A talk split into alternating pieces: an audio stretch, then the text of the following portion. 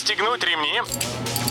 Программа «Путешествие с удовольствием». Стартует через 3, 2, 1. Приветствуем всех любителей путешествий. С вами Тимофей Гордеев. Сегодня в программе вы узнаете, чем туристам точно понравится выставка форума «Россия» в Москве, как поменяли правила сдачи жилья отдыхающим в Турции и как за два часа познакомиться с Пекинской оперой.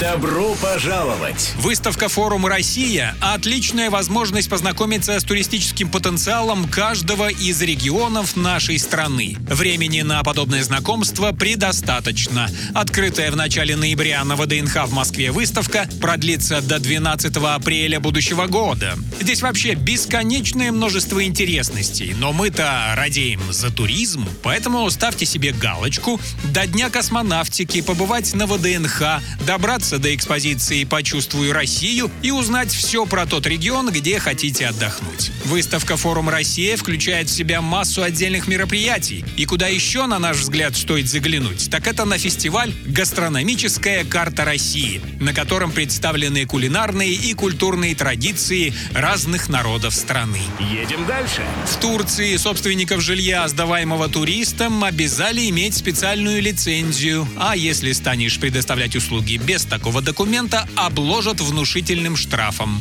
При этом самим туристам новых условий не ставят. Речь только об ужесточении правил для собственников жилья, сдаваемого сроком до 100 суток. Думается нам, что отдыхающие все равно почувствуют разницу. Вполне вероятно, что стоимость аренды хоть немного, но пойдет таки вверх.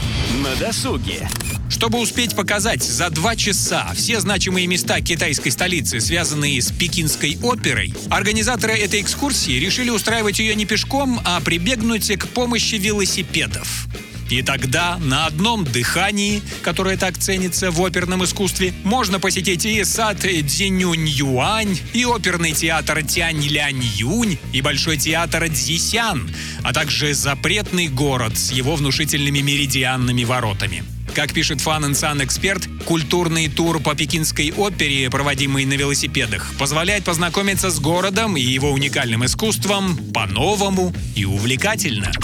Любой из выпусков «Путешествие с удовольствием» можно послушать, подписавшись на официальный подкаст программ Дорожного радио. Подробности на сайте дорожное.ру. Дорожное радио вместе в пути.